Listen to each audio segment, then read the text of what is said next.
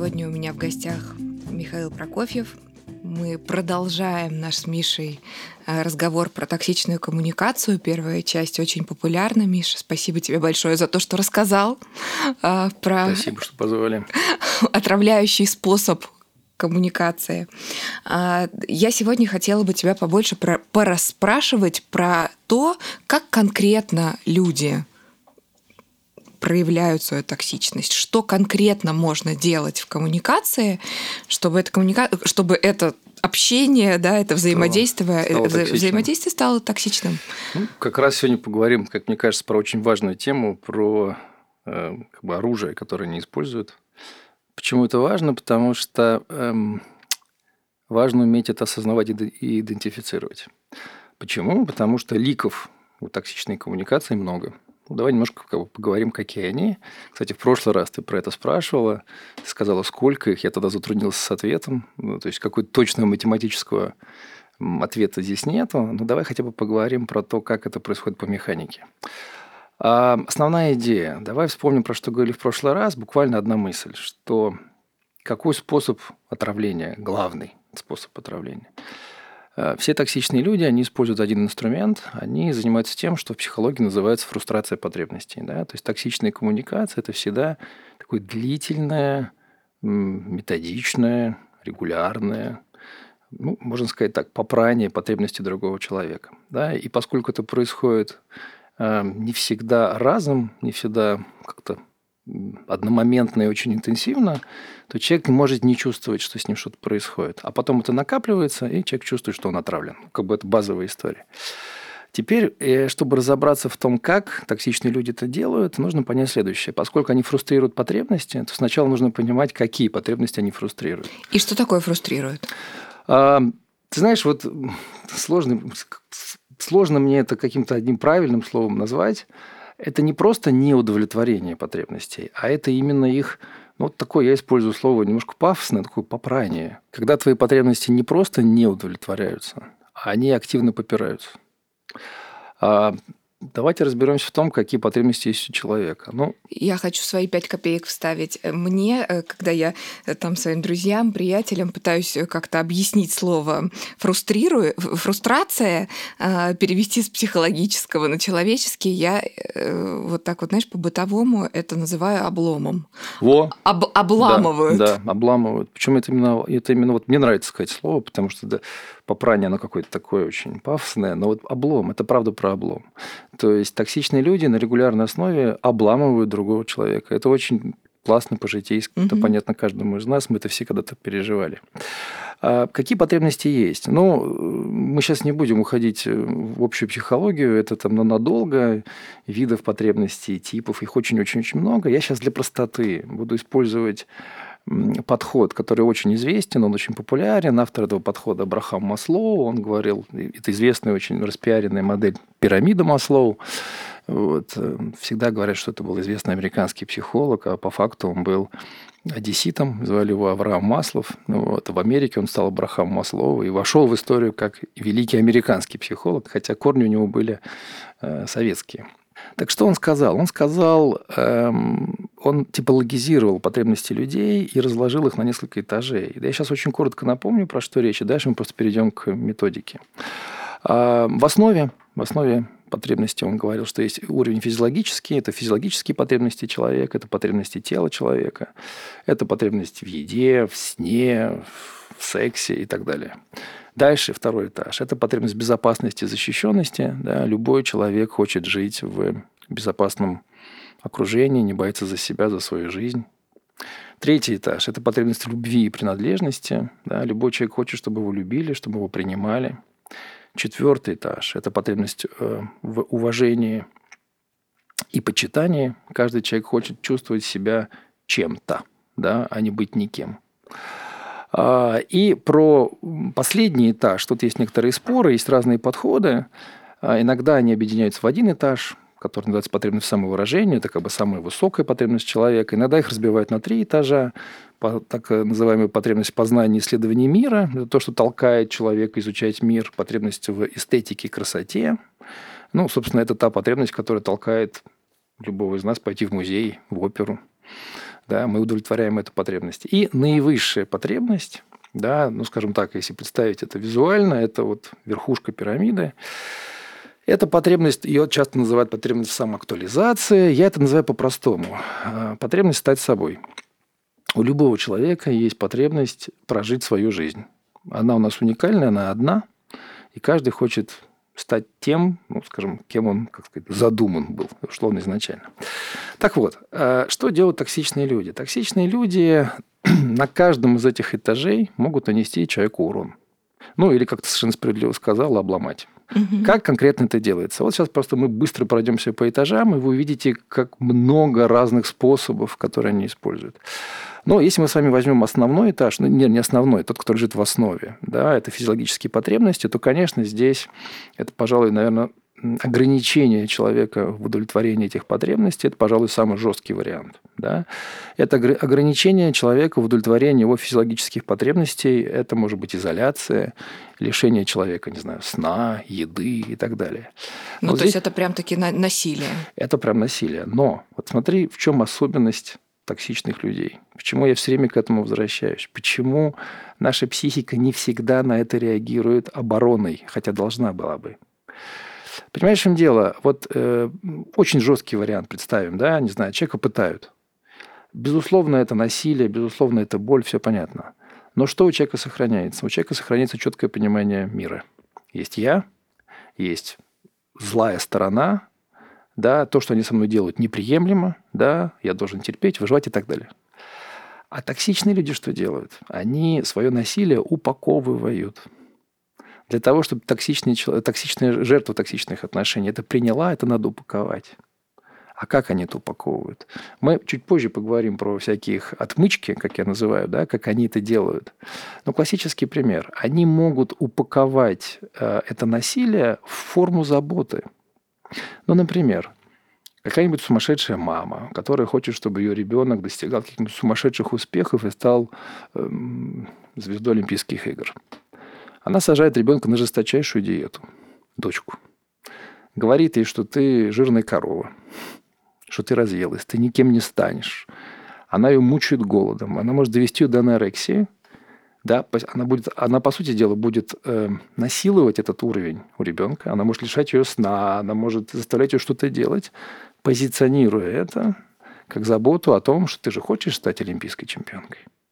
И ребенок, с одной стороны, он будет чувствовать вот это вот это сумасшествие. То есть одна, одна часть его будет говорить, как бы, да, я хочу расти, я хочу стать чемпионкой, а другая часть будет говорить, что то, что со мной происходит, это ужас и кошмар. Да? Если мы говорим про уровень безопасности и защищенности, да, второй этаж, второй, ну, как бы этаж потребностей по Маслоу, да. Миш, да. секунду. А, все-таки такие жесткие примеры, как ты каким ты сейчас обратился, мы можем относить к токсичной коммуникации или это выходит за рамки? Я считаю, что это является частью токсичной коммуникации, потому что есть масса людей, которые это переживали, и в момент, когда они это переживали, они ничего не делали для своей защиты и считали это отчасти нормой.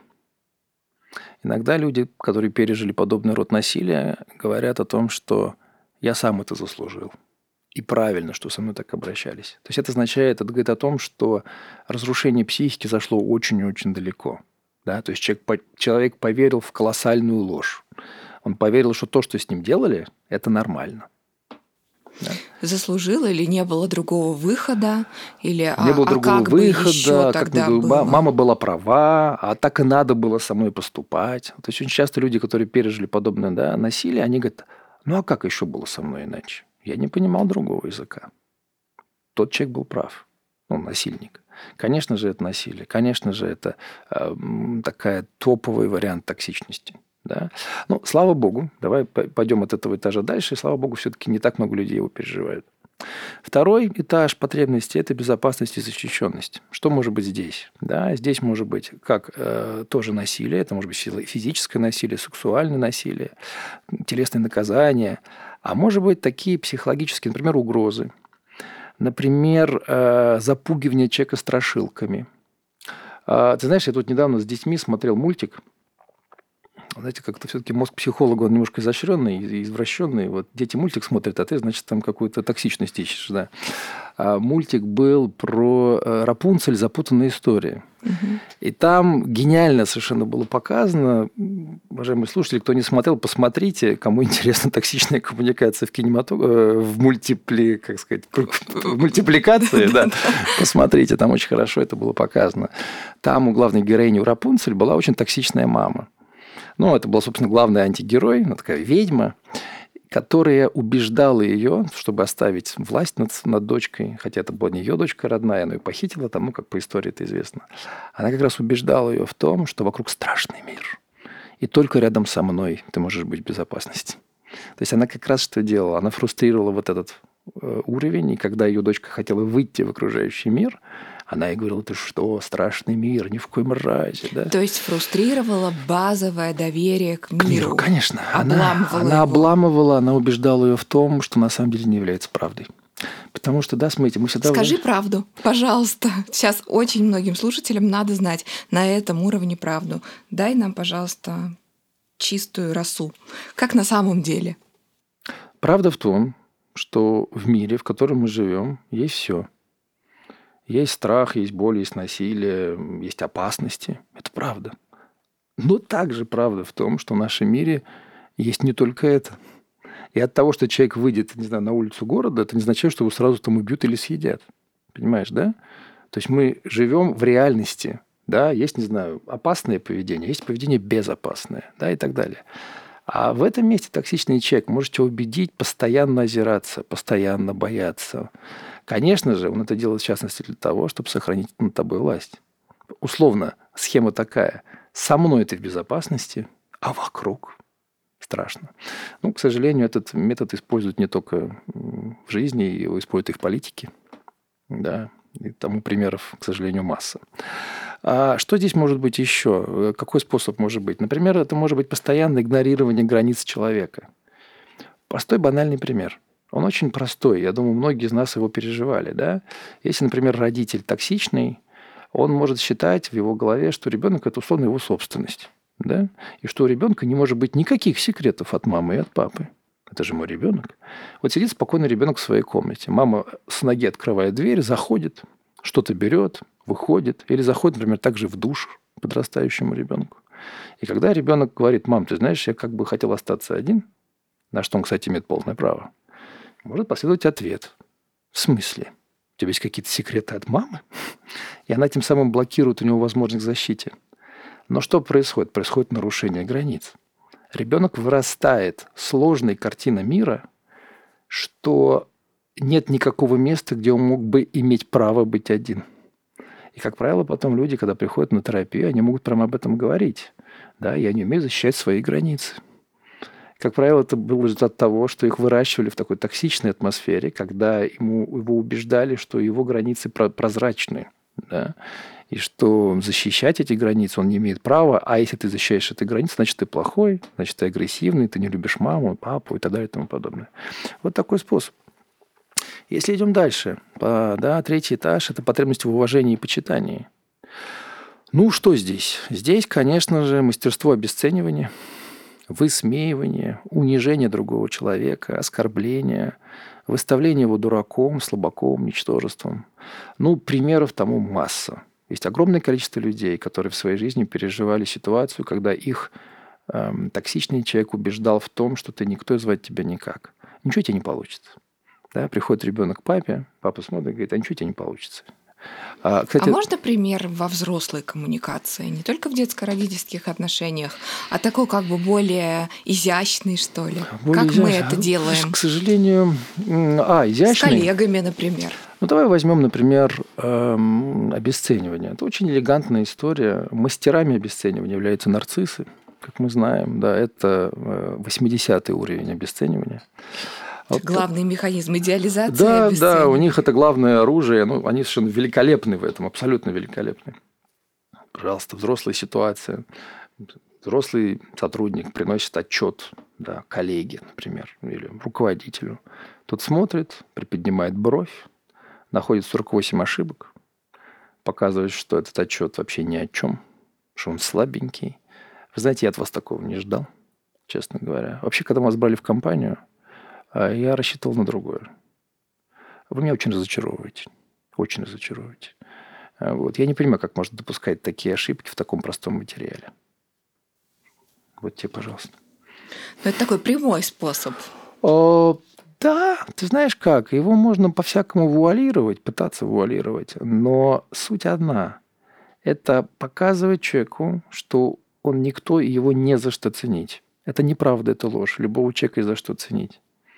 Вот. Но люди, которые используют обесценивание, которые фрустрируют, да, или вот обламывают вот этот этаж, они как раз показывают, что, ну, по сути, да, грубо, ты никто, звать тебя никак. Как бы это формула. Виды этого могут быть самые разные. Например, а, я знаю э, историю одной девушки, которая очень долго не могла идентифицировать своего партнера как э, агрессора вот как раз на этом уровне, потому что очень мало было зацепок. Угу. Ну, когда мы побольше про это поговорили, оказалось, что вот с большим трудом она привела такой пример, что когда э, он работает, э, у них есть табу на звонки, то есть можно написать сообщение, и угу. он перезвонит по возможности. В то же время, когда она работает, и она тоже в общем-то, рассчитывала на зеркальность да, этого правила, он может звонить и 10, и 15 раз подряд без какого-либо повода. Вот смотри, какой интересный момент. Он здесь сразу бьет по нескольким этажам. Вот если говорить в той терминологии, которую, mm-hmm. да, мы с тобой сегодня говорим, он сразу а, делает комбинацию. То есть он игнорирует границы. Раз. То есть твои границы проницаемы. Мои нет, твои да. Я имею право в любой момент тебя дернуть. Это нарушение границ.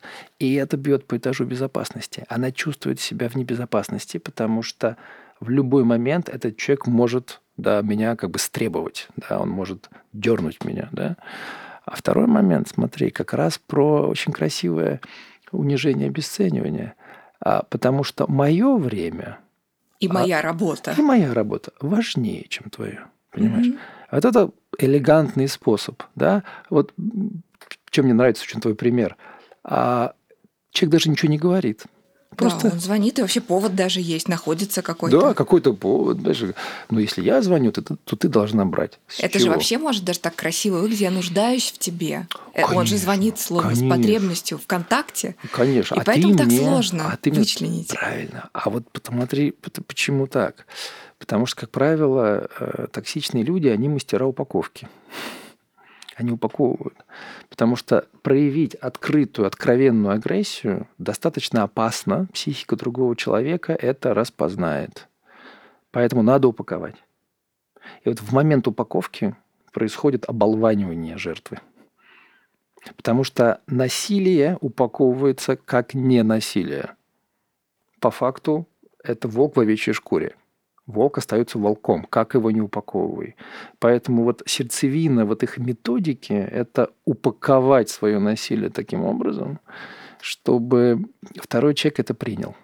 Но правда в том, мы об этом с тобой обязательно поговорим чуть позже, в том, что психика абсолютно любого человека всегда чувствует, когда его обманывают. У любого человека есть система безопасности, которая э, где-то на периферии, где-то там за мужичком, говорит ему что-то не так, что-то не так, что-то не так. И в этот момент мы будем говорить, надо обязательно, если у вас возникло такое ощущение, надо обязательно потратить силы мозга, чтобы понять, на что у вас такая реакция. Никогда, ни у какого человека не может быть просто так такой реакции. Так не бывает. Когда с нами общаются честно, мы это чувствуем. Когда с нами общаются нечестно, мы это тоже чувствуем. Может быть, не сразу но тем не менее. Абсолютно. Спасибо, что разобрал этот э, способ. Я знаю, что у тебя еще точно есть что мне сказать, но у меня, я просто уведомляю, что лампочка уже загорелась. Что же делать, что же делать, что же делать? Да, проговорим, проговорим. А, смотри, этаж любовь и принадлежность. Как он э, уничтожается да, токсичными людьми? Осуждение, порицание, претензии, обидки. Вот токсичные люди, люди очень любят кидать обидки. А здесь еще есть такой способ, как игнорирование, равнодушие, безразличие, бойкоты. Вот классический способ, да, который применяют многие родители, которые не хотят ребенка физически насиловать, да, травмировать. Они делают психологическую травматизацию, они его бойкотируют. Это такая же форма агрессии. И согласись, что это бывает во взрослых отношениях с, с, очень с полоборота. Очень многие люди токсичные. Ах так? Ну тогда я на тебя обиделся. Тюх, и все. И если у человека, в принципе, в детстве это было слабым местом, у него тут же начинается дрожь. Да, потому что он встречается опять с формой бойкота. Миш, а давай еще раз тогда здесь, э, да, ну как бы включим свет, да, в этом, в этом месте. Угу. Вот многие девушки, я уверена, спросили бы тебя сейчас, ну, подождите, пожалуйста. То есть, если меня обидел молодой человек, ну, условно, ну, вот какая-то произошла коммуникация, в которой я себя почувствовала неприятно, плохо, э, мне не понравилось, но не могу я сразу на этот разговор выйти. Мне нужно, не знаю, я, я не хочу брать трубку. То есть что тогда? Я, э, получается, токсичный э, коммуникатор, если я хочу просто бойкотировать его сегодня, как минимум сегодня, а завтра, может быть, поговорить. Ты знаешь, вот я думаю, что здесь ответ на твой вопрос э, в том, э, как. Ну, помнишь анекдот? Что у вас тут написано на дверях? Пива нет. Написали бы спокойно, пива нет. Да, это вот немножко об этом. Гениально. Да, это не я придумал, вот старый-старый советский анекдот. Вот, понимаешь, что у вас тут пива нет? Напишите спокойно, пива нет. Вот, понимаешь, э, правда в том, что если человека обидели, например, молодой человек обидел девушку, она имеет полное право, особенно если это обида была, если правда это была обида, тут, кстати, надо еще разбираться, да, потому что обида бывает обоснованная, бывает необоснованная. Э, если обида была обоснованная, что такое обоснованная обида? Была договоренность, человек ее нарушил. Я имею право обидеться. И я в этом месте имею полное право сказать человеку, ну смотри, ты обещал, что мы встретимся в 3 часа дня. Ты не пришел, ты не позвонил, я приехала, как дура стояла, ждала. А сейчас ты ни в чем не бывала, мне звонишь через три часа со словами «пойдем в кафе». Ты меня обидел, мне неприятно, я не хочу тебя видеть, ты даже не извинился. Там, точка. Это честная, нормальная, справедливая, чистая коммуникация. Но, понимаешь, манипуляторы и токсичные люди так не делают. Они, как правило, играют в обидки там, где на самом деле основания для обиды нет. Что, и специально выдумывают? Ох, так это же способ удержания, это же способ власти. Это же речь про власть. Ну, например. Подожди, еще э, тоже тут точку важно поставить. То есть получается, если на том примере про ту девушку, которая сказала, да, что если у нее был повод обидеться, то если она честно говорит о своих чувствах, говорит, например, о том, что мне нужно время для того, чтобы вообще осмыслить она, все, она... что произошло. Да. Сегодня я разговаривать не хочу, да. то имеет право. Конечно. И это не токсичная это коммуникация. Это не токсичная коммуникация, это нормальная, честная mm-hmm. защита своих границ. Принято. Не, не надо mm-hmm. считать, что защита своих границ это всегда а, это, это, это про токсичность, это и про агрессию. Любой человек имеет право на агрессию. Если на меня нападает, я имею право защищаться.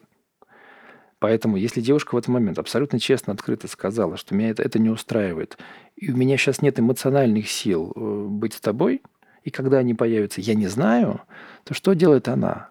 Она на самом деле делает очень правильную вещь. Она в хорошем смысле слова занимается воспитанием своего партнера. Она учит его вести себя нормально. Потому что ненормально, если мы договорились о чем-то, ты меня не проинформировал, наплевал на наши договоренности, а теперь мне звонишь снова здорово, как будто ничего не было. Это ненормальное поведение.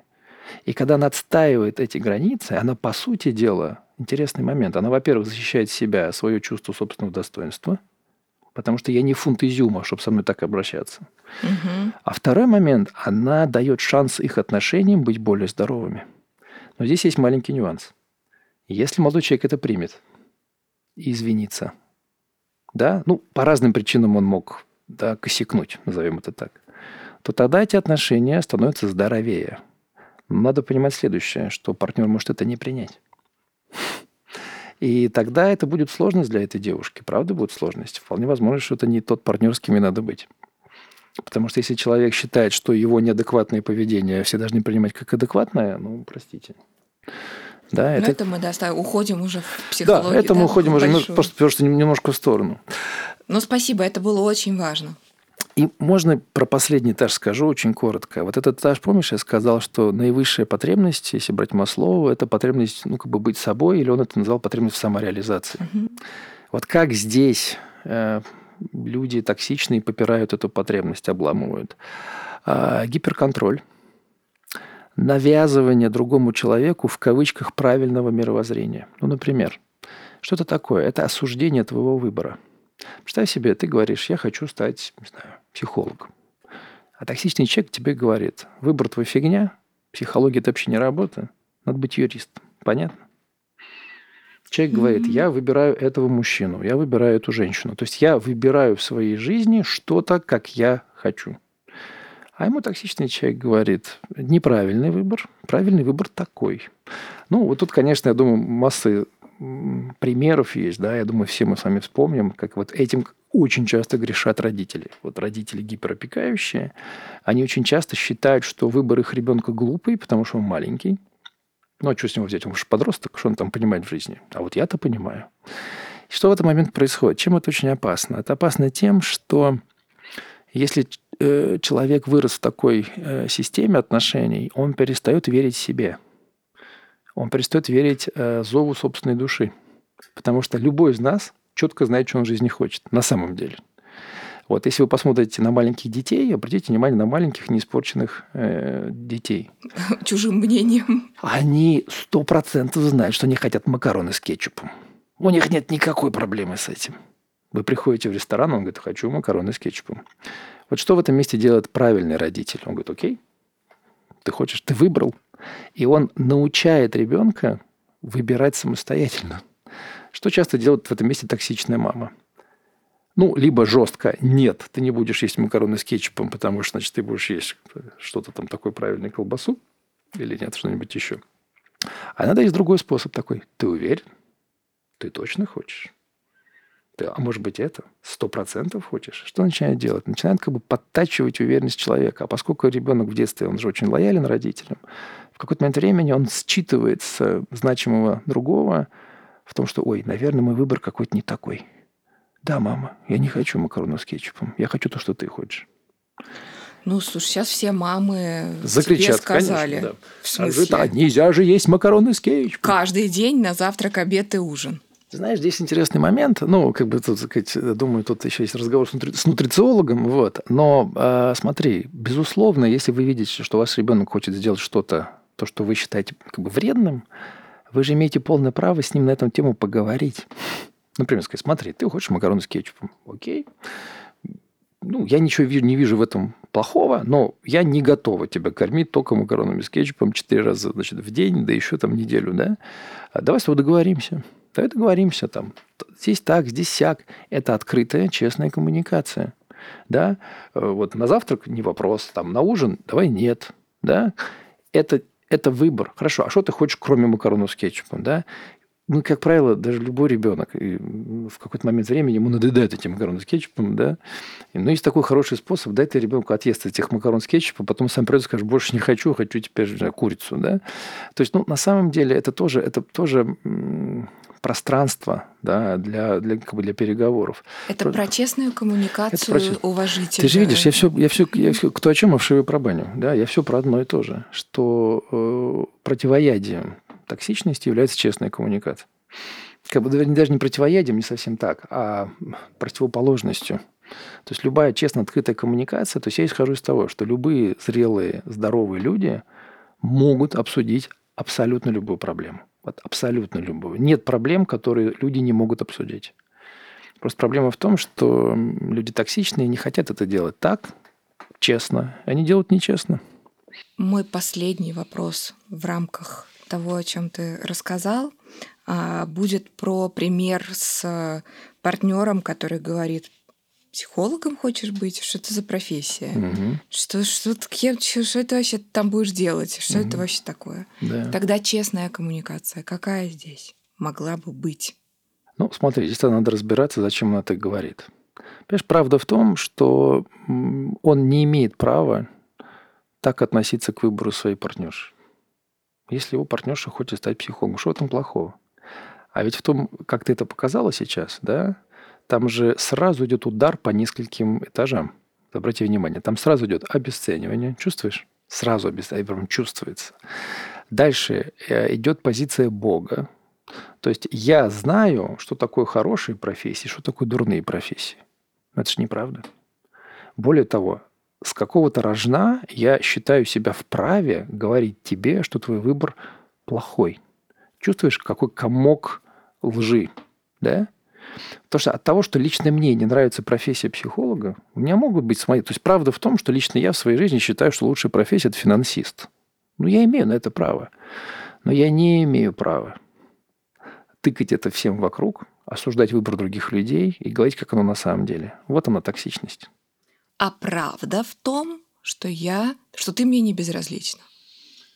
Что а, твой, твой выбор я запутался, мне кто кому, кто кому не безразличен. Есть, ну, то есть мы знаем из нашего с тобой первого разговора, что э, токсичная коммуникация – это всегда микс. Да. Это всегда... Это Где всегда... чуть-чуть правда, чуть... да. а все остальное ну, потому неправда. что это манипуляция, а манипуляция построена на, на смеси правды и лжи, да. И тогда неправда что есть какие-то плохие, хорошие профессии. Да. Неправда, что я могу навязывать свою точку зрения да. Э, да. любому другому человеку. Да, в частности, своему партнеру. У меня нет на это оснований. Понимаешь, вот что было бы здесь чистой коммуникации, честной коммуникации? Я мог бы сказать, о, ты любишь психологию, прикольно. А почему? А так, а как? Расскажи. А почему ты хочешь заниматься этим? И вот если бы ты спросил меня, Миш, а вот что ты лично думаешь про психологию? Я бы мог сказать, ты знаешь, честно скажу, я ее не люблю. Ну, вот такой я человек, я просто ее не люблю. Ну, как бы, ну, если тебе нравится, занимайся. Вот она правда. Правда в том, что я имею право не любить то, что ты выбрала. Ты любишь конфеты, а я люблю тирамису. Но неправда что я имею право осуждать твой выбор и тыкать тебе свой тирамису. Понимаешь, у меня нет на это права. А токсичные люди это делают. Что тем самым они делают? Они замещают. Ну, прикрытие здесь в том, что мне не безразлична твоя судьба. Конечно, конечно. И, и вот конечно. про то я и, и хочу тут тоже как бы, да, пометочку поставить, что под соусом того, что под я соусом. это все говорю про, из любви, потому что я, мне дело до тебя есть. А, слушай, спасибо за подачу. Вот давай как раз подробнее поговорим про соус. Потому что как-то блюдо надо подавать под соусом. Смотри, в чем идея. Я это иногда называю отмычки токсичных людей, иногда называю приемы обезоруживания. Это по-разному можно назвать, но вот мне очень нравится твой образ метафора соуса. А, смотри, какая идея. Поскольку мы четко понимаем, что любая токсичность – это все-таки агрессия, и когда токсичный человек проявляет агрессию, у него всегда есть риск, что жертва распознает агрессию и начнет защищаться. Поэтому что делают токсичные люди? Они как раз делают упаковочку, поливают это соусом, чтобы деактивировать у человека систему защиты. Потому что если mm-hmm. я это подам в честную, а психика сработает. Она отработает защитный механизм, скажет, стоп, стоп, стоп, что-то не так, что-то не так. Да? Насилие, пошло насилие. Какие есть соусы? Ну, Тут есть много вариантов. Вот я рассказываю про основные, так сказать, четыре. Бешамель, тартар. Да, да, да, да, да. Вам чесночный, барбекю. Барбекю, да, в зависимости от. Но смотри, значит, первый такой прием, который любят они использовать, это как раз вот тот самый соус. Я его называю «это все для твоего блага».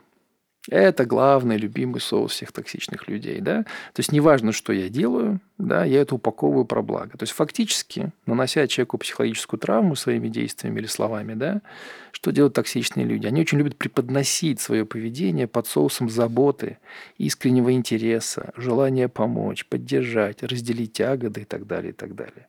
Я же помочь тебе хочу. А дальше идет такой подтекст. А ты, гад, неблагодарный. Понимаешь, да? То, что не звучит. Конечно, это, как правило, не звучит. Хотя иногда звучит.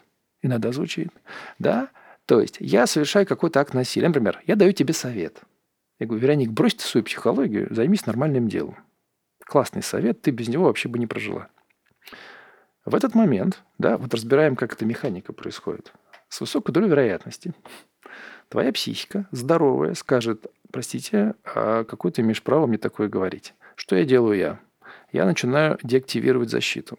Я вижу, что ты поплыла, я вижу, что ты сейчас можешь выскользнуть из токсичной ловушки. Я говорю, Верник, ты пойми, ты знаешь, я тебе почему это говорю?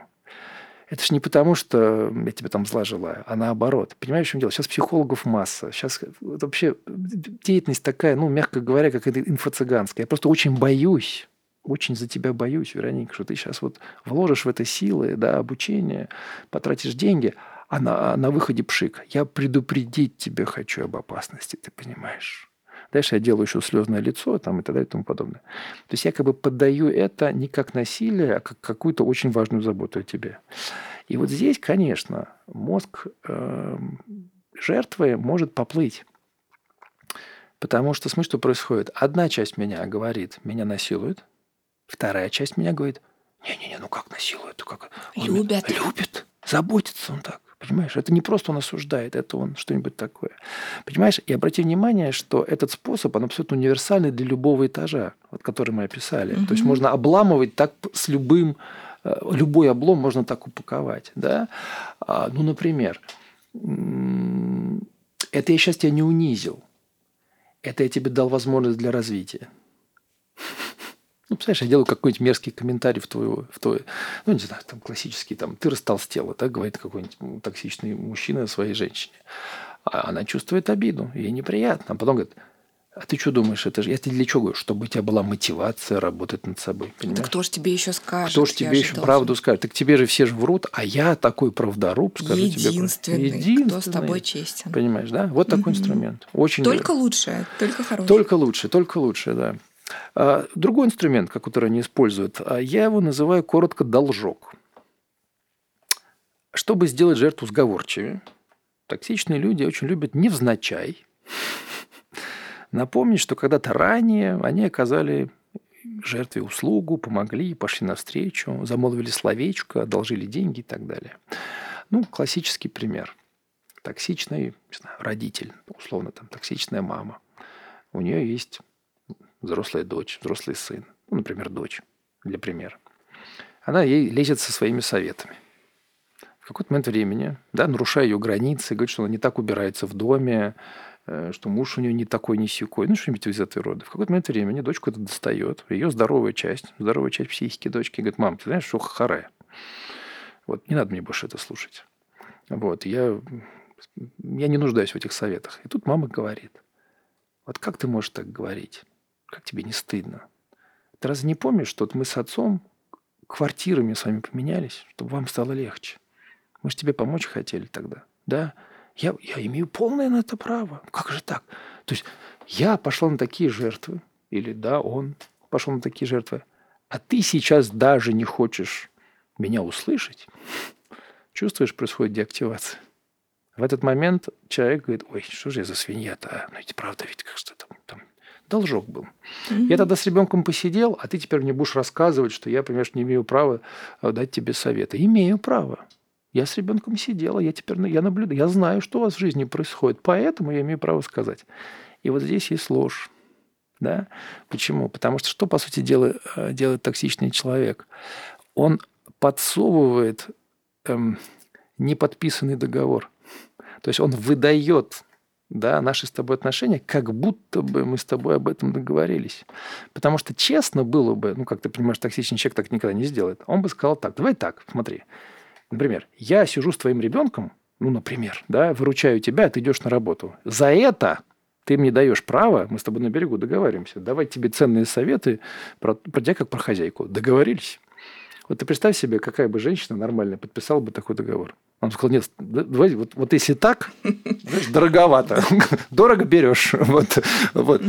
А, но это была бы правда. То есть, кстати, это была бы правда. Так никто не поступает. Поэтому что делает? Человеку подсовывается договор, он его не подписывает, да, потом идет акт насилия, человек начинает защищаться, а ему говорят, подожди, подожди, мы же, у нас же типа был договор. Да не было никакого договора. Это метод должок, который я называю. Следующий метод. У наших бьют. Что такое наших бьют? Значит, токсичный человек делает все, чтобы вынудить жертву проявить к нему обоснованную агрессию в ответ на токсичное поведение. Ну, по-русски, довести, доводит. Да? Значит, на самом деле это всего лишь защита и отстаивание своих границ. После того, как токсичная, э, как жертва токсичных отношений начинает защищаться, да, как правило, это очень хорошо видно, то есть человека довели в какой-то момент времени он повышает голос, он какие-то говорит такие строгие вещи и так далее. А, что делает в этот момент моментально а, токсичный человек? Он автоматически превращается в жертву, в жертву падает. Да, ты, ты что, ты что, ты на меня кричишь? Что ты на меня кричишь? Как тебе не стыдно? И он позиционирует защиту э, э, жертвы как нападение. То есть он сначала довел, человек стал естественным образом защищаться, а потом он говорит, а ты сейчас не защищаешь, ты сейчас на меня нападаешь. И в этот момент у человека, кто попал в токсичную коммуникацию, у него возникает, как правило, жуткий такой коллапс в мозгу, потому что его выставляют как агрессора. Да? Это такой тоже прием. Вот. И есть еще один прием. Я его называю, как бы сказать, эмоциональные качели. Вот этот прием очень любят использовать все абьюзеры. Очень любят. Ну, как это примерно выглядит? Да? Токсичный человек закатывает жертве истерику. Устраивает скандал, провоцирует конфликт. Да? И после этого токсичный человек резко меняет свое поведение на прямо противоположное. Начинает каяться, посыпать голову пеплом, обещать что-то в последний раз, задабривать подарками, предлагать помощь. А что тем самым происходит? Тем самым он лишает жертву психологической возможности сопротивляться – после чего цикл повторяется много раз. Потому что он делает? Он делает как бы несистемное поведение насильника. Он не постоянно насилует. Он насилует, чувствует, что жертва доходит до кипения, резко меняет поведение на прямо противоположное, становится паинькой. Вот э, это очень хорошо знают многие женщины, которые состояли в отношениях с, с абьюзерами. Это один из любимых их инструментов. Да? То есть такие постоянные качели, постоянные то истерика, то он монстр, то резко он становится ангелом. И в этот момент э, психика говорит, не, ну как, надо шанс дать. Надо дать шанс. Он, он, он тогда, наверное, он так сделал, потому что там день был тяжелый, понимаешь? И большая сложная психологическая работа в этот момент с таким человеком – это показать ему, что на самом деле это просто цикл. И это не изменение человека. Это цикл, и это манипуляция, это управление. Очень похоже на алкогольные семьи. Совершенно верно. И когда ты начинаешь видеть этот цикл, что, по сути дела, это синусоида, да, ты начинаешь понимать, что цикл обязательно повторится, и он обязательно повторится, он никуда не денется. Потому что как только жертва расслабится,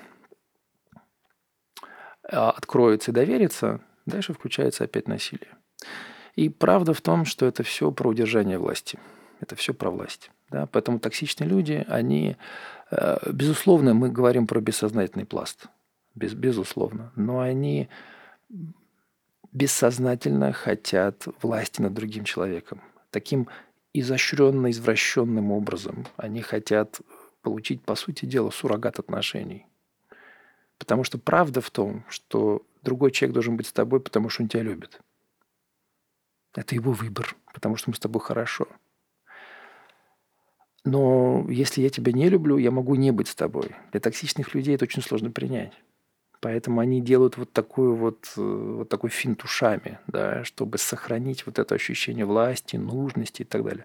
Это, безусловно, глубоко разрушенные люди. Да, то есть э, токсичность, она, как правило, просыпается у каждого из нас именно, именно в той точке, где у меня у самого психологический, ну, таракан, про который мы говорим, вот эти тараканы, с которыми люди приходят к психотерапевтам. Как раз это об этом. Задам последний вопрос в рамках нашего сегодняшнего разговора про тех самых токсичных людей. Что у них болит? В чем их боль? Ой, слушай, вопрос, конечно, как сказал один человек, не на мою зарплату. Хочется ответить душа. Ну, как сказать, что у них болит? Знаешь, хороший вопрос. Вот честно скажу, у меня нет какого-то готового ответа. Готов сейчас вот в то время, которое осталось, подумать вслух. Ну, наверное, правда в том, что у них болит душа. Это правда. Просто они не готовы себе в этом признаться. Они не готовы признаться в своих страхах, э, в своих болях. И мы, для них это невыносимо тяжело, потому что им придется столкнуться ну, с собой истинным. Это очень больно. Вот, поэтому, как правило, это все дело маскируется, замазывается, да, штукатуркой, цементом, бетоном, чем угодно, бетонируется, и человек просто прячет это от себя. Ну, наверное, у многих из них как раз вот болит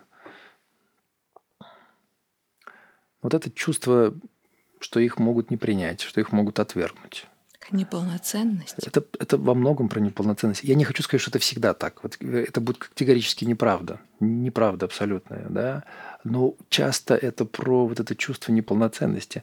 Ты помнишь, может быть, мы в первый раз об этом говорили, что э, вот я приводил пример, он такой тяжелый, но тем не менее, да, что вот эти серийные маньяки, убийцы, у них у всех очень похожие биографии. А, это были в детстве ну, как бы психологически, а иногда и физически замученные, замученные дети. Да? То есть у них было такое вот чувство неполноценности, что они вот во взрослом состоянии абсолютно извращенным образом пытались себе вернуть вот хоть как-то какое-то чувство вот чего-то там. Власти. Власти, ты, ты знаешь, будешь, да, и ужас. Я однажды видел одну передачу, где выступал один психиатр, который освидетельствовал как раз серийных убийц. И он сказал, вы удивитесь, и вы сейчас будете кидаться в меня камнями. Но когда они совершали свои преступления, многие из них э, испытывали ощущение любви и нужности. Вот такой вот извращение. Способ, которым они достигали этого состояния, ну, мы категорически осуждаем по понятной причине. А мотивация была такая. Вот ужас, но тем не менее. Спасибо большое, Миш. Спасибо. Есть о чем подумать. Спасибо. Это был подкаст «Ответ». Мы всегда на вашей стороне.